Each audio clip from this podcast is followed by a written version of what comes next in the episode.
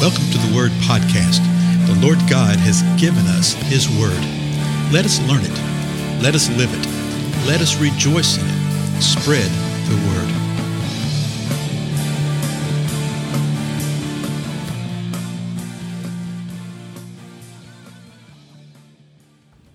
Blessings, everybody. This is Dale. Thank you so much for joining with me today on the Word Podcast. We are in the Gospel of Mark in the 15th chapter. And in the previous episode, we had left off with the 15th verse where it said this that wishing to satisfy the crowd, Pilate released Barabbas for them. And after having Jesus scourged, he handed him over to be crucified. So you see what was going on. Pilate was wishing to satisfy the crowd. Anytime you wish to satisfy the crowd, you're going to get a mess. Okay? The only, th- only thing we need to be satisfying is the Most High God. Okay? Verse 16 continues The soldiers took Jesus away into the palace, that is, the praetorium, and they called together the whole cohort, the Roman cohort. Now, just a moment here. Remember where we saw that cohort last? It's when they were arresting Jesus, right? And when Jesus asked them who you look for, and they said, Jesus of Nazareth, he says, I am. And that entire cohort was slammed to the ground. Remember that? Well, here, this is the same cohort. And I tell you what, I, I believe, just because just knowing how we are as human beings, there were a lot of torn Roman soldiers. In other words, what is going on with all this? What is happening with this?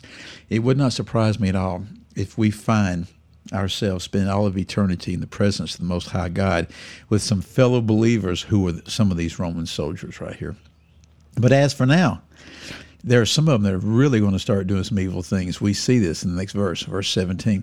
They dressed Jesus up in purple, and after twisting a crown of thorns, they put it on him, and they began to acclaim him, Hail, King of the Jews! They kept beating his head with a reed and spitting on him and kneeling and bowing before him. Now, notice what happened right here. Pilate wished to satisfy the crowd, so he released Barabbas to the crowd, then had Jesus scourged and handed him over to be crucified. Well, who did he hand him over to? He handed him over to the soldiers. He handed him over to the military to do the crucifixion. So that's the reason that all, the military is doing all this. And they're literally, I mean, it sounds crude, but they're literally softening Jesus up. Okay? They're, they're, they're hastening his death. And so, first of all, they belittle him because they it shows us they uh, heard and understood that he was the king of the Jews. So they're making fun of him with that, dressing him in purple, putting a crown of thorns on him, and then, you know, mockingly saying, Hail, King of the Jews. But then they started beating him. And they beat him on the head with a reed and you know that's that's good enough to kill you. And they spit on him and kneeling, they're bowing before him again, mocking him. Okay, and they put a purple robe on him. They took his own garments and they led him away to be crucified. Verse twenty-one. They pressed into service a passerby coming from the country, Simon of Cyrene, the father of Alexander and Rufus, Rufus to bear his cross. Some interesting things about that. Uh, so we see that Jesus is uh, being so physically uh, impacted by this that he's needing help. He can't carry the cross, the cross arm of the cross. He can't carry it anymore because of what's happened to him. So they would grab somebody. So they grabbed Simon of Cyrene. And then Mark tells us parenthetically, the father of Alexander and Rufus. Well, who in the world are Alexander and Rufus? Well, you see them in a couple other portions of Scripture, and it looks like that they're believers. They are believers. Paul mentions them. Okay? And so what we can infer from this is that Simon became a believer and his family became believers right here. And Mark is letting them know, hey, yeah, this is the same Simon that's the father of Alexander and Rufus, the guys that y'all know. He's the one that bore Jesus' cross. Now, verse 22. Then they brought Jesus to the place Golgotha, which is translated place of a skull. They tried to give him wine mixed with myrrh, but he did not take it. So why did he not take it? Well, a couple of things. We've already seen that on with the last meal that he'd had, that he had told them, I'm not going to drink this fruit of the vine again until I do it in glory and eternity.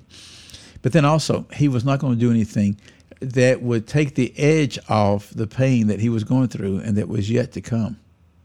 He did not want to be in any form of an altered state of consciousness. The wine was mixed with myrrh, take a little bit of the edge off the pain. He, he wouldn't participate in that. Verse 24. And they crucified him and divided up his garments among themselves, casting lots for them to decide what, what each man should take. And these are all things that were literally prophesied of him. Then verse 25 says this It was the third hour when they crucified him the third hour. This is going by um, uh, Jewish time. It's nine o'clock in the morning. Okay, it was the third hour. Verse 26 The inscription of the charge against him read, The King of the Jews. They would put a, a sign up telling who somebody was and what the charge was and the reason why he was being killed, the reason why he was being crucified. And so this inscription said, Because he's the King of the Jews Of course, we know from the other script uh, gospels that the uh, religions had a fit over that. They said, no, no, no, you need to rewrite this. Say that he said that he was the king of the Jews. Pilate was so tired of them by then, he says, what I've written is what I've written. In other words, he wasn't going to change it.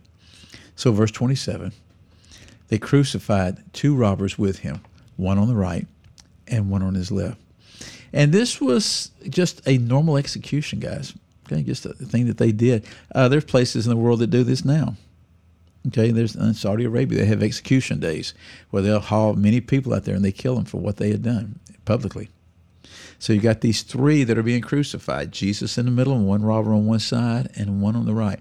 Verse 28 says this, and the scripture was fulfilled, which said, "And he was numbered with transgressors." Verse 29, those passing by were hurling abuse at him wagging their heads and saying, Ha ha, you are going to destroy the temple and rebuild it in three days. Save yourself and come down from the cross. so these are mockers. What do mockers do? They mock.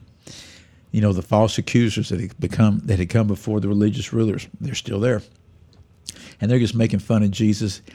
Then, verse 31, in the same way, the chief priest also, along with the scribes, were mocking him among themselves and saying, He saved others, but he cannot save himself. Then they said this Let this Christ, the King of Israel, now come down from the cross so that we may see and believe. Those who were crucified with him were also insulting him. So you see the people coming by and mocking him, okay, just hurling abuse at him. You see the religionists not doing it publicly because that would be belief uh, below, below their status.